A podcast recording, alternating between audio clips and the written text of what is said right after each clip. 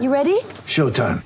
On May 3rd, summer starts with The Fall Guy. Let's do it later. Let's drink a spicy margarita. Make some bad decisions. Yes. Audiences are falling in love with the most entertaining film of the year. Fall guy. Fall guy. Fall guy. That's what the poster said. See Ryan Gosling and Emily Blunt in the movie critics say exists to make you happy. Trying to make it out? Nope. Because I don't either. It's not what I'm into right now. What are you into? Talking. Yeah. The Fall Guy. Only in theaters May 3rd. Rated PG-13.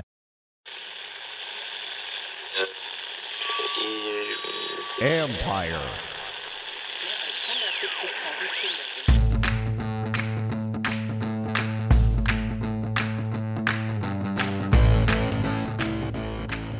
Hello and welcome to my podcast sponsored by Lone Oak Coffee. Visit loneoakcoffee.com, that's L O N E O A K, coffee.com. Use promo code COFFEE2020 for a discount. It's good coffee, folks. Today, I have a fun interview with the man who has been working out Redskins receiver Steven Sims this offseason. That's David Robinson, a receivers coach based in Dallas. He's worked with a lot of top receivers, including Dez Bryant, Antonio Brown, as well as Chris Godwin, among others. He also has helped train former Redskins tight end Jordan Reed. We talk about all those players, including whether Reed really does want to play again, what kind of shape is Dez Bryant in. But the focus is on Steven Sims. I think you will enjoy what he has to say. And then I talk one of my favorite topics grilling, smoking, and brisket. To me, the grilling season never ends, and I'm sure that's the same for my guest, Tailgate Ted. But because it's almost the summertime, let's kick off the so called grilling and smoking season with a little brisket talk. And don't forget, you can read my work on ESPN.com. This weekend, I'll have a story on the friendship between Redskins defensive end Chase Young and Orlando Magic guard Markelle Fultz. They're, they were teammates at DeMatha High School, and how it helped push the Redskins' newest defensive end. But first, my interview with receivers coach David Robinson. And by the way, you can follow him on Twitter at drobAlwaysOpen. It's D R O B, always with a Z, open.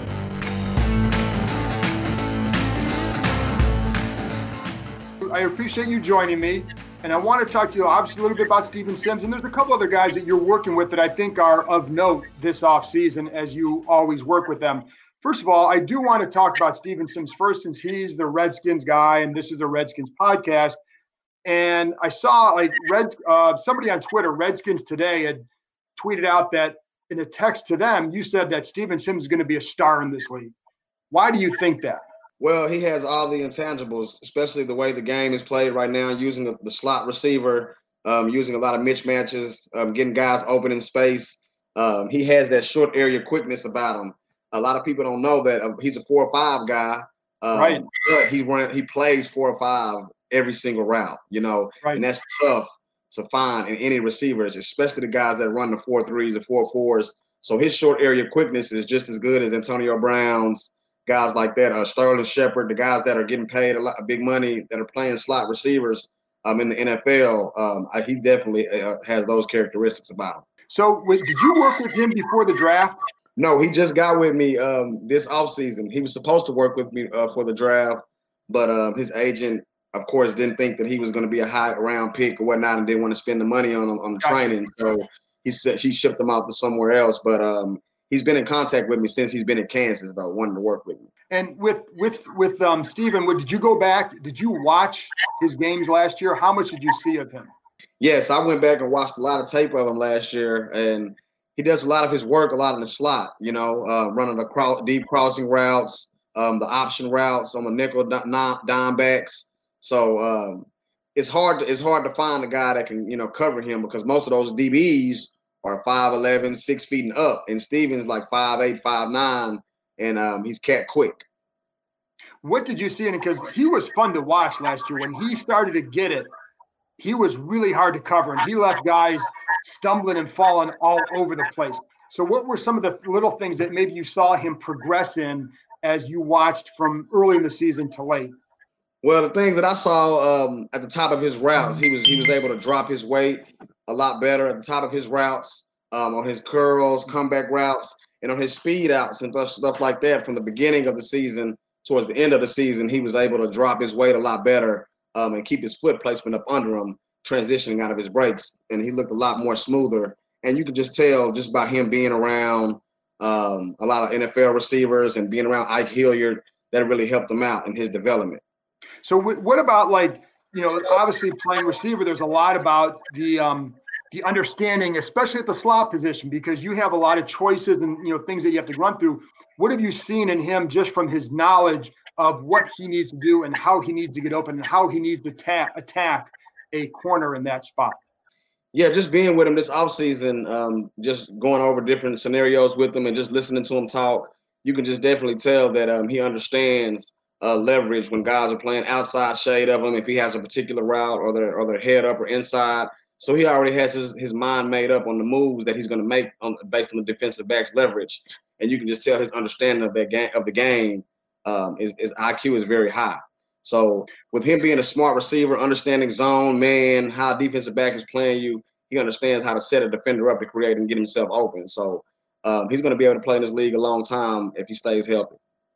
Were you surprised by what you saw when, when yeah, you were working when with I him? First, when I first saw him, I was definitely was surprised that um, he went undrafted. You know, because I've worked with guys in the past that you know, but that went before him that got drafted or whatnot that are playing in the NFL, and he looks just as good, if not better, than a lot of those guys that went, you know, went mid round um, to you know, uh, fourth, fifth round picks. So I definitely believe that he was a steal. What do you think teams missed on him? Well, they just were, you know, at his size, they want that elite speed, you know. Right. And when you're coming out of a school like Kansas or you know somewhere like that, who's low tier in your conference, um, they want to see a guy his size run fast. So I think that's the only thing that really hurt him uh, was his 40 uh, when he ran the four five and didn't run in the four four four three range. Um, but I definitely believe that um, if he would have ran faster, he would have got drafted. So who else has he? When you've been working with him, what other receivers have been there that maybe he's been able to learn from? Well, the guys that he's been in a, in a, in a lab with here in Dallas have been um, guys like uh, Fred Brown, who's going on his fourth year in the NFL, Rashard Higgins, um, who plays with the Cleveland Browns. Uh, he's been working out a lot with him. Uh, Chris Godwin, he's here in town, you know, so he's been able to work with him as well. Um, uh, Laquan Treadwell, who's going on his fifth year in the NFL. So guys like that. Uh, Dez Bryant's been out here. So just you know, picking up knowledge from those guys, just on how to sustain his body and and and the meetings and and the film work, just a little stuff that can get you over the hump and make you last in the NFL. And, and the main thing with, with Steve's situation that he's going to have to continue to dominate these next few years in the special teams aspect as well. Right. And what what are there some are there some little things that you feel like they, he's been really able to pick up that you've already seen when you you know you started with him to the you know later in working with him that maybe he picked up from those receivers that he already incorporated into his game? Yeah, well, when I first got with him, he had a tendency. Um, he had a really good job of sinking his hips, dropping his weight to the top of his route, but his arms used to die a lot at the top. So he was out of control a little bit coming out of his route. So um, we were just harping on keeping his elbows above his waist and keeping his arms tighter to his body um, and pumping him faster. That way, his arms and feet are in sync when he's coming out of his breaks, so he doesn't feel any wasted motion. So he's got a lot better at that of not running around his inside foot, planning coming off his 45 degree angles. So um, he's been pushing off his outside foot now, and he look he looks a lot more explosive uh, with his arms and feet. So he looks smoother and more natural and polished. So you can definitely tell that um, he's been watching Fred, Dez, a lot of those guys sink their hips and work their arms at the top of their routes, and he's been implementing it in his route running. How how about in terms of his desire? You know, you as you know, guys a lot of times last in this league because of their desire. Where is that at with him in terms, you know, the hunger, the desire? Where is that at with him? You think? Well, I think it's up there, um, you know, with Emmanuel Sanders, the Antonio Browns of the world. He wants to be a Pro Bowl type receiver, and you can just tell um, before the workout he has someone that comes with him, uh, his own personal trainer that he flies down with him, um, who stretches him out, um, and he watches Steve works out with me. So the, the, the things that I harp on Steve about his um, his trainer, his functional movement trainer, goes and works on with his balance and the stuff that I'm asking him to do, so he can get better at that. So he's already taken the steps of having a massage person, uh, you know, um, having a chiropractor person, just getting the maintenance on his body right, um, getting the meal prep person. So you can tell that he's serious about it. And and and just being around the NFL for a year and listening to other guys that are in the group that I work out with, uh, picking up knowledge has definitely helped him. You also brought up Dez Bryant, and he obviously would like to still continue playing. What have you seen from him? Where is he at? Where is he at with his, with him possibly, you know, being able to go back and play in this league? Well, yeah, Dez. I mean, he's he's about ninety to hundred percent. Yeah, he's pushing off that Achilles really well. There's no wasted motion coming out of his cuts. He looks he looks a lot more explosive on his first ten to fifteen yard getting off the football. You know, looks a lot lighter on his feet. He's dropped a lot of weight. Um, few teams have been calling, inquiring about him, uh, want to work him out when all this stuff is cleared up. So I, I really can't necessarily say, but um, he's definitely uh, going to get a shot. And you you feel good about where he's like? Is he better? I mean, how much is he? Is he in any ways? Because a couple years ago, the narrative was that well, he was kind of done. He was, you know, he wasn't the big play guy anymore. What do you see he could be able to do, given what you've seen from him and like you said, dropping his weight and doing those things. What what would what could yeah. you expect from him? Yeah, well, what I think actually is um, right now in his in his career, he's a good um, red zone receiver, um, a good uh, across the middle, uh, third down, third and short. You know, he can go up and get those 50-50 balls. Of course, he's not going to run by anybody, but I definitely think from the 30 and in, 40 and in, um, he can con- contribute to anybody's team. And he has a lot of experience and knowledge about getting open um, in the red zone. I hear I hear and listen to him talk to the younger receivers when we're doing red zone releases and things like that on how he was able to score 73 touchdowns in his career. Um, so he has a lot of knowledge that he can bring to any team to help those younger receivers um, win and score touchdowns when it matters in the red zone. And it's funny because like in his, in his career, he was never really a guy that always ran by guys too. So it's not like if he can't do that anymore, it's not like it's a huge drop off from his game, is it? Oh no, definitely. It's not a drop off at all. You can when when Dak's out there, even even when Patrick Mahomes was throwing to him, you know, um, they were coming to me, you know, pulling me to the side and was like, man, there's no way in the world that he still shouldn't be in the NFL. Like, there's mm-hmm. no way, you know. Um, Kyler Murray, um, he just got drafted a year ago. He threw to him. His dad said the same thing, Kevin Murray, you know. So he still has it, man. It's just a team that's willing to take a chance on him, bring him in for a workout, and they're going to be, you know, wild by, you know, how much in shape he is, how much weight he's dropped, and he looks he looks good. Like I mean, he looks like um, I say he was what 30, 31. He probably he looked like he's about 27, 28, you know, moving. Really? Wow. Mm-hmm. How much weight has he dropped? He's lost about 15 pounds. Wow. He's about 220 right now. Two, 218, 220 why do you you know because he obviously i mean part again i go back to the drive because in talking about you know that's he's accomplished a lot already. Why do you think he's it still matters to him to get back out there? Well i mean when, when you go through that situation you've been with the organization for so long um, and and you kind of get you know blindsided a little bit when they release them you know uh, you don't want to end your career off like that and you definitely don't want to end your career when when another team picks you up and, and you messed up your Achilles uh, two days or so later, you know. So he still wants to prove to the fans in the in the world of football that he's still Dez Bryant, you know, and, and that he still can come in and make any team better, and which I believe he can. He has the work ethic now that he had when he first came out for the draft, you know, and and, and it's hard because he's he has a he has a a chip on his shoulder and he has the best of both worlds. He came in first round pick um, you know, got paid, went went through a couple of contracts, and now he's at the bottom of it, uh, trying to get back into the NFL. You know, just trying to make a roster. Doesn't matter what the number is and what he makes. He just wants to prove himself. So, how long have you been working with him?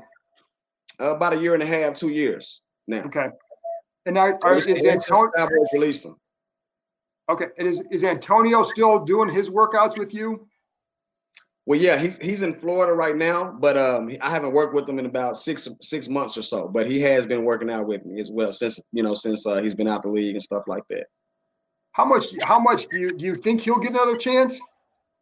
I think he will. I think the things that he's been doing now that I've been seeing um, on his social media and things like that, he's just showing nothing but his workout videos. He's not really going off on a lot of rants and stuff like that. So I think if a team comes in and just interviews him um, see where his mind is, see how see how much he's matured um, as a man, you know, off the field. Um, I think they'll bring him in because the talent is still there. Well, the t- and I think that's the thing is the talent has never really been the question for him. Right. And but you think he's been able to kind of sit back a little bit and reassess maybe his approach at all? Yeah, definitely. You can just see how he handled his kids and things like that. He has his um his fiance or his kid's mother back in his life and things like that now. So with things like it seems like you know um, that he's trying to get things right. Uh, I'm sure that he's going to see someone um, that he's talking to therapy wise. I haven't heard that, but you can just tell through his actions that he's moving a lot different. And then, do you still work out with Jordan Reed? Yes, absolutely. How How is he doing? Well, Jay Reed has never been the the the um, physical ability. I mean, he still looks good. Looks really Right. good in and out of his cuts. Looks like an elite route runner. Um, probably still, you know, the the best route running tight end in the NFL. But he just hasn't had a chance to prove it with his concussions. He still wants to play though. So I'm hoping that you know uh, a team takes a chance on him. But he's just going to have to show that he can take those hits still and that he can maintain. Is and so have you worked out with him this offseason? I worked out with him about four months ago. Okay. And so, in terms of the mindset, did you ever sense any doubt from him that he wants to keep playing? Well, before before um camp this year started, um before this season, he was um coming to me when we were working out, just letting me know that you know his body feels good and things like that, but just letting me know what the doctors and, and, and stuff was telling him about how much how many more concussions that you know if he would continue to take. And he has I think he has two two girls now, two little girls. Yeah. So he was thinking about it. Um but his heart, you know, his heart and you know his passion still wants to continue to play football, and I think he wants to give it one more run. Um, if it doesn't go well this way, then I think he's willing to give it up and retire. You know, the shame of it is in training camp last year, he looked as good as I've seen him in about four years or so. He looked really, really good. I think that was the shame of him getting that other concussion is that I thought he was going to have a really big year if he could have stayed healthy. You know, and I don't know Yeah. if you saw that in your workouts with him, but he looked really, really good. Yeah, it's funny that you said that because while he was in camp, you know, he always every week he'll send me videos from practice, and I'll go over with him whether it's good or bad reps, uh, and we'll, we'll you know I coach him up on, on on the reps and the reps that he was sending me doing team seven on seven, one on ones. Man, he was killing guys. Like it was, was. it was, it was crazy. So it just hurts me, man, that you know, um, you see the guys like the Travis Kelces of the world, you know, um, stepping up to the plate, you know, making big plays. And it's nothing against those guys; they're great tight ends. But if people can only see what Jordan Reed could really do on a regular basis, how he did in Washington that one, those, those past few years before he got paid on a consistent basis, it wouldn't even be close. No, I, I agree with that. But you think he still wants you, you definitely he definitely still wants to play though, huh? Definitely still wants to play, and still going to give it a go. Do you know? I know Seattle had talked to him. Do you know of any other teams that he's, whether you can name them or not? Do you know of any other teams that maybe had talked to him? I have not spoken to him with, uh, about the teams that, that are interested in. He's just been worried about you know just working out and stuff like that. So I don't know. So and but and for, from your end, like, do, do, does he ever ask you your advice if he should continue? Because there is a lot of concussions. That's the number one thing everybody gets worried about. But you know, what would be your advice to him? Yeah, he has asked me um, when we were in Miami a while back before this season started. Um, you know, he was just asking me my thoughts on it, and you know, I told him, man, I mean, coming from where you you got to look at your whole career from where you started from to you know, because in, in high school a lot of people don't know he played quarterback. So and and like I was telling him, I said when you got with me, you were coming from really only playing tight end maybe three years because he played two years at Florida, then they got drafted third round to the Redskins. Right. So he really didn't even know, know the position of running routes. So he had to learn the whole position, dominated the position, ended up getting a big com contract, um, which, which changed his life. So, I mean, I just told him if, if, if you save your money right, what he has and things like that, man, I mean, if, if, if, if it's a, if it's a risk, then I think you need to retire because you're, you're good, you're set. Um, Right. But if you feel, but if you feel that you know um, you have that itch and want to give it one more go, then I would give it one more opportunity. But if it doesn't work out for you that way, you need to you know that you need to hang the cleats up. And he know, with I- and he agreed with me.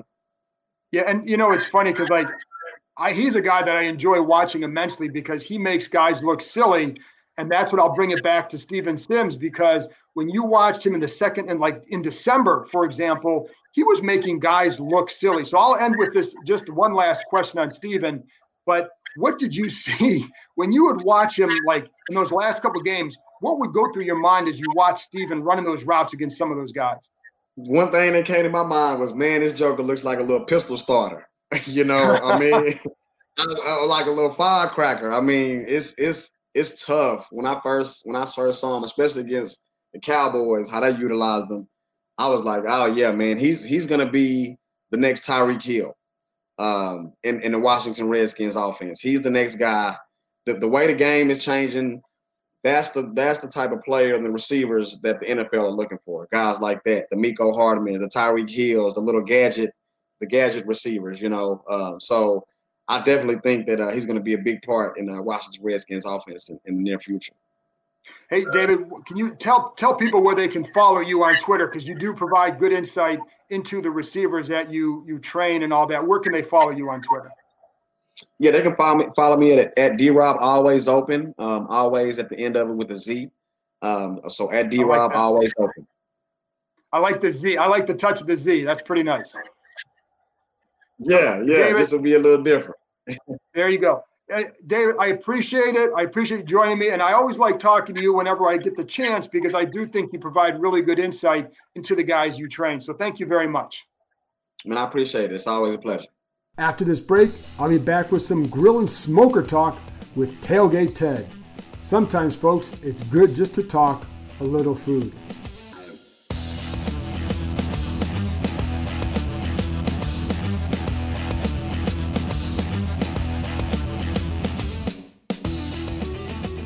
Couple months ago, I stopped into a store for a sandwich, but it was the smell of the coffee that knocked me over.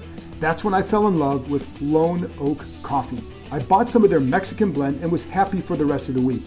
Lone Oak is a small specialty based coffee roaster company in Winchester, Virginia.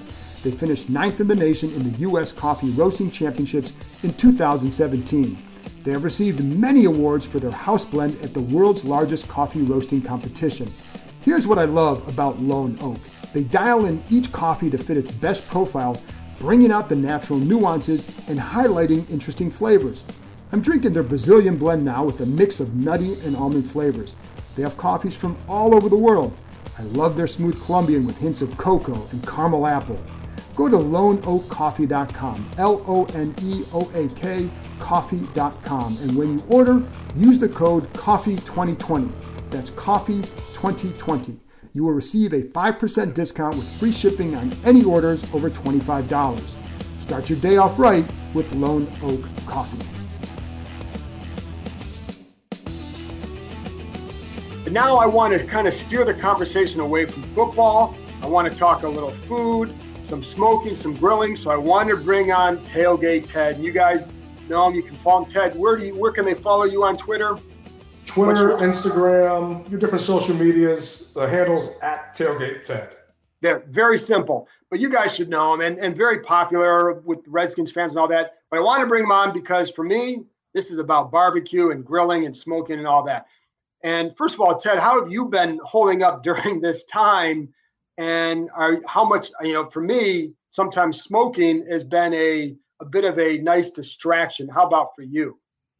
Well, grilling, barbecuing, smoking, it's it's definitely been therapeutic because you know it's long hours and I've got nothing but time right now. Right. I'm sure pretty much everyone's on the same page. You know, I've, uh, I remember a couple tough Redskins losses, thinking what it would be like not to cheer for sports in general, and probably my life would be a lot happier. But I take every single one of those moments back when I dreamed that and wish that, and I would take a blowout loss any day right now you know, it's funny because as a sports fan for the team, like for, as an Ohio State fan, there are many times I'm like, I wish I could just go through a year without caring. And now I'm like, oh, you know what? Be careful what you ask for because I don't particularly like that right now. But you know, it's funny too because they always talk about the beginning of grilling season being around this time. And I kind of laugh at that because it, to me, it never ends. I'm oh, grilling out there or smoking. If it's 30 degrees outside, you can get a fire going and get and maintain it that's what I want to be doing. So it's just it's always been a nice little distraction, no matter what is going on. Definitely, there's not a season. You know, you just adjust for whatever Mother Nature throws at you. There you go. And that's I love to do that. But I wanted to have you on and talk about some brisket. And part of this is selfish because that's the that's a hard one to perfect. And you know, like I've been able to get some other stuff really good. And with my brisket, I've had some that I feel are really good and some that are just like okay. I don't like okay, you know, and so, but I'm curious for you. You've been doing this a while. What is the key for you to to making a good brisket? You cook brisket and really any meat that you're going to smoke. There's a point where the meat hits a stall. Right. Go and do any search bar platform, just type in barbecue stall. And I feel that that's where some people overreact. Yep. That's where some people turn up the temperature and they try and get through that stall faster. There's a reason why they say low and slow when it comes to actually smoking. And a lot of people try and skip that slow part and that low part to get out of that stall, which in turn really affects the final product. There are a couple different things that you can do. And, you know, one of them is called the Texas crutch, where frankly, it's just wrapping your brisket. Everybody wraps it if you're going to wrap around a different temperature. I like to normally wrap my brisket in butcher paper. Right. We all don't have butcher paper lying around, but really, you can just get it on Amazon. It's not that hard to get. Two day Amazon Prime, get your butcher paper, and it's there. If you don't have that, frankly, you can just use foil. Right. But the temperature itself that you wrap the brisket at, you have to have number one, a really good thermometer pen. Right. I like thermo pens just because they're instant read. I usually get a, a two zone pen. That way, I'm able to tell the temperature of my smoker and the brisket yeah. itself. And I normally wrap around 160 to 165 degrees okay. internal temp. And because like that, you know, it's funny because like I sometimes I've wrapped it, I've waited till about 170 or so. Is that a little bit too late? It, once again, it comes down to personal preference and how you want that brisket to turn out. Uh, I feel that for me personally, and all smokers are different, but right. when I'm cooking on mine, I like to get around between 160 and 165. Really, what happens when that stall's going on is there's liquid evaporating from that brisket, and it's right. actually cooling off the entire smoker. So the sooner you wrap it, the sooner you can try and stop that stall from happening, and then you'll push past it. That and seeing that, yeah, I, and uh, the butcher paper is, I think, is a big key too, because I've heard other people talk about that that they've had more success using that than anything else. Definitely, I've ton of success. I used to use foil just because, frankly, I had it lying around the house. It's one less thing to keep. Right. But I ordered some butcher paper on Amazon. It was some peach butcher paper. I love this stuff.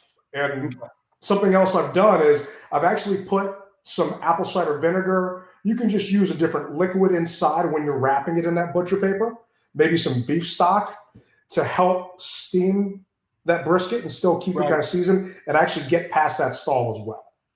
And then do you keep it wrapped for how do you keep it wrapped then?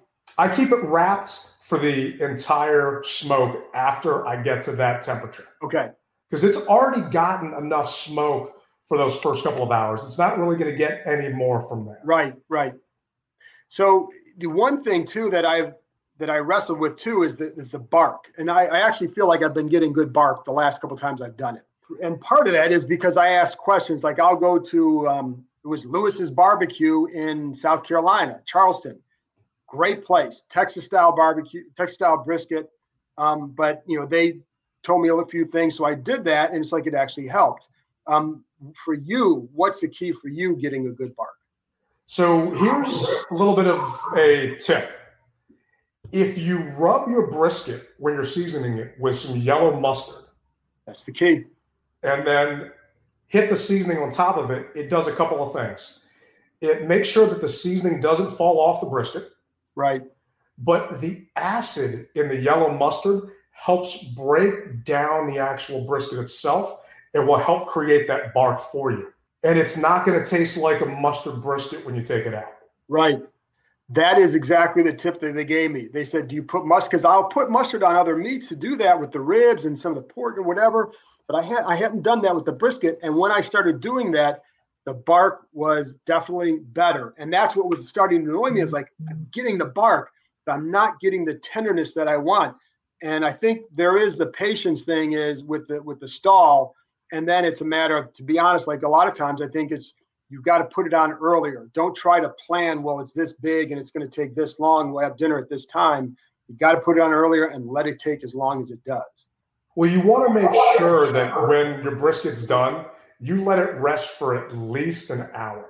Right, right. So you've got to plan that rest time into everything. So I mean, yep. it's an all day thing. It is. Do you put? Do you have yours rest in a cooler, or do you just leave it out wrapped? It depends on how long I need it to rest. I try and not keep it resting in a cooler just because it's going to still stay hotter in there than I want it to. And it could potentially dry out a little bit more.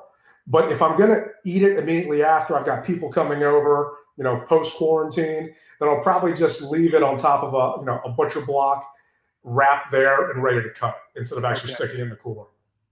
How long did it take you to get the brisket down? It, it takes some time. You know, it, it takes a lot of trial and error, and everybody's smoker is different. Whether you've got an electric or vertical or a propane, you kind of find the nuances of your smoker. You'll look on different websites, and it'll say, you know, it takes anywhere from 12 to 18 hours to do a really good brisket. The reason why there's such that gap is, you know, it's your personal preference and you know getting that thing done. But the good news is you're still eating great barbecue along the way. That, that, and that is true. And like that's my my my measuring stick is always is it is it is what I'm eating is what I'm making. Can I get the same quality at a restaurant? And if it's you know, and there's some meats like the ribs and all that, I say yeah, I'm gonna I can match. I feel like what I'm doing is really good, and like you might go to a, a restaurant and not get something as good or just as good or whatever. With the brisket, depending like you go to ZZQ down in Richmond, oh, yeah. they're gonna blow me. They're they're blowing me away, and I'm okay with that. they're pros. I'm not. But that's like that's what I want to get is something like that. When you taste that, you want to have that at home too. Oh yeah. Every training camp down there, I, I, always stop at ZZQ at least three times and take some back up to DC. How does it compare for to what you make? Oh, they're better. I, they're not even going to lie. They are so much better. Just these guys are professionals with how they're doing that stuff, and I hope to get there. But you know, I am a little biased. I do love my brisket as well. Okay. Ted, listen, I appreciate you joining me. I'd like to have you back on throughout at different times to talk about some other grilling things because I think it's a fun thing. It's a fun distraction to talk about grilling. And we, you know, I can't always tell, talk about X's and O's and Redskins. I like this part of it. So I appreciate you joining me. Is there anything you want to plug right now? Anything you got going on? Any, any, any anything you got you want to mention? No, I appreciate that. Really, uh, nothing going on at the moment with every single sport off. Yeah. So, you know, in regards to plugging, I mean, just take your time when you're cooking, enjoy it. It's supposed to be fun and relaxing. Don't stress out. If you you mess up, you just get to try it. There you go. Ted, thanks a lot, man. Thank you, John. After this break, I'll wrap it up with a few thoughts based on Zoom interview sessions with two of the Redskins coordinators, Scott Turner and Nate Kaczor.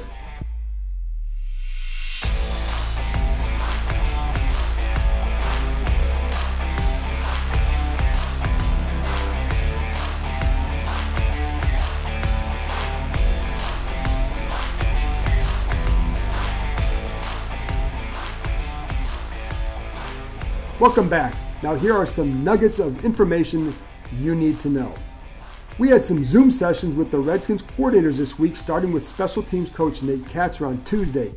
We spoke with offensive coordinator Scott Turner on Wednesday, and then Jack Del Rio was scheduled for Thursday.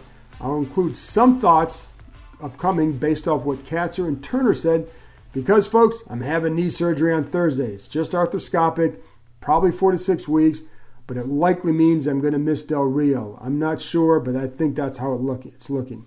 But I certainly won't be in a position to discuss anything he says. Besides, you'll probably already be listening to this before he talks. Anyway, let's go.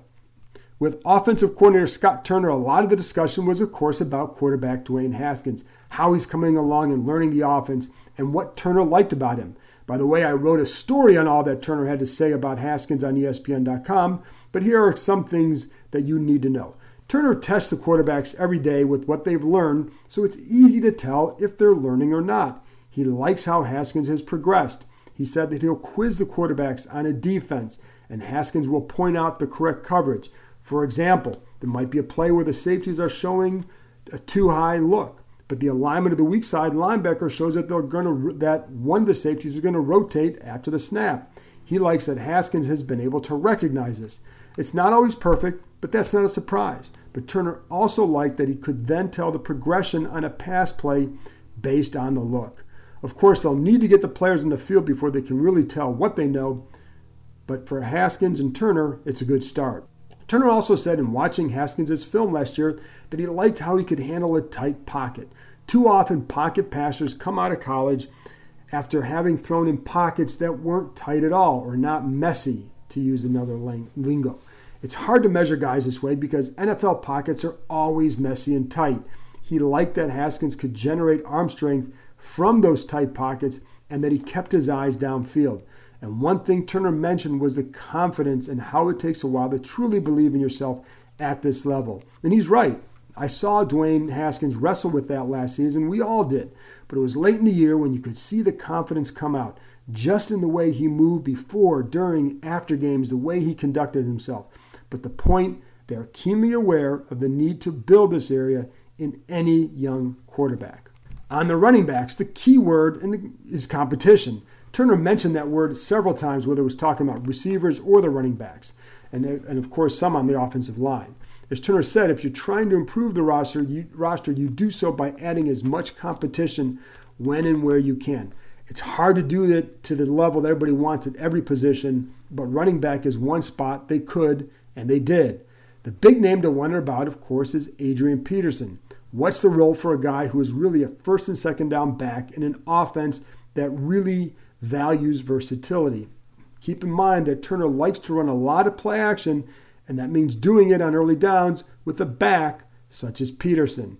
The point is, though, there's a role for him. And Peterson can help in the pass game as a check down guy. He's not going to line up in a five receiver set and run routes and do things like that, but he can help by just by catching the ball on some swing passes or whatever.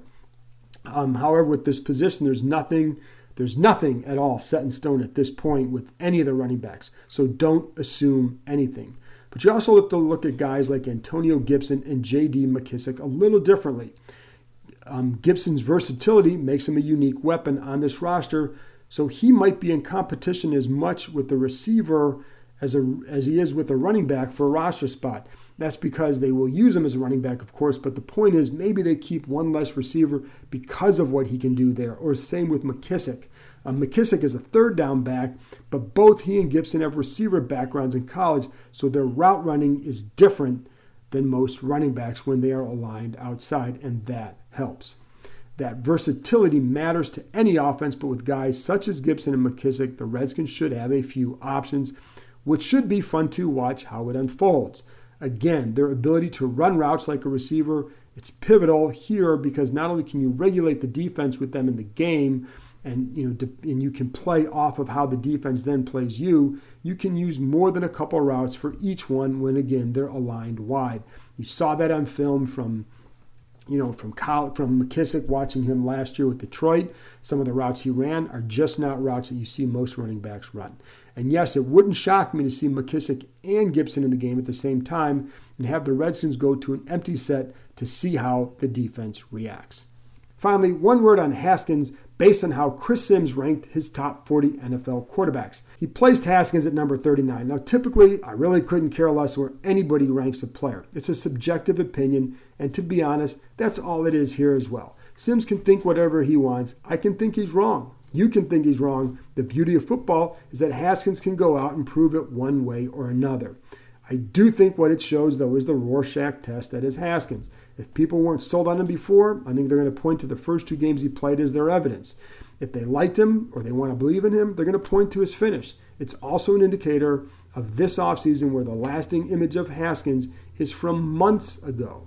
I wouldn't get worked up about any rankings because he's done quite a bit since the season ended and should be a different quarterback when we see him next. Possibly not until August. Haskins remains a work in progress. Just keep that in mind. What he, the way the guy that we saw at the end of the season, I don't think that's the guy we're going to see um, come the start of the season because I think he's made. It sounds like he's made a lot of progress, and we'll see. That's why when you see these rankings, it's going to be based on what people saw last year, and it's just going to be so long ago that it may be a difficult way to do things.